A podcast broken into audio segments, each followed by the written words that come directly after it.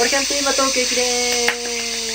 ということで始まりました。えー、先週に続き、オレキャンテーマトーク駅伝2回目でございます。よろしくお願いします。ということでですね、えー、この企画はですね、ズキング、えメンバーですね、が考案してくれた、えー、オレキャンの、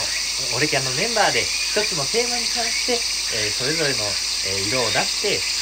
自分の考え方を述べていくっていう、そういった、えスタイルの企画となっております。ということでですね、先週は、えあなたにとってオレキャンとはっていうテーマだったんですけれども、今週はですね、夏といえばというテーマでやってい、あの、5人でやっていくっていう形になっているんですけれども、皆さん夏はどういった過ごし方をされていますかね？いつもでしたらね、あの、見に行ったりとか、バーベキューしたりとか、ビーチバレーしたりとか、えビーチフラッグやったりとか、あの、いろんなね、楽しみ方があると思うんですけれども、まあ、僕はに関してはね、そんな、あの、フィリアルーですので、えー、そういったこととは全くの無関係で、えー、今週まで、あの、今日まで、まで過ごしてきたっていうわけなんですけれども、えー、そうですね、それでもね、ですね、僕はね、最近ね、キャンプとか、えーちょっとアウトドアにね、目覚めそうになっていたという形なんですけれども、今年はですね、コロナ禍ですので、なかなかこう、外にね、出ることもできずに、アウトドアも封印っていう形で、えーただですね、コロナ禍で、コロナ禍なので、せっかくのコロナ禍なので、じゃあ自分に何かね、あの、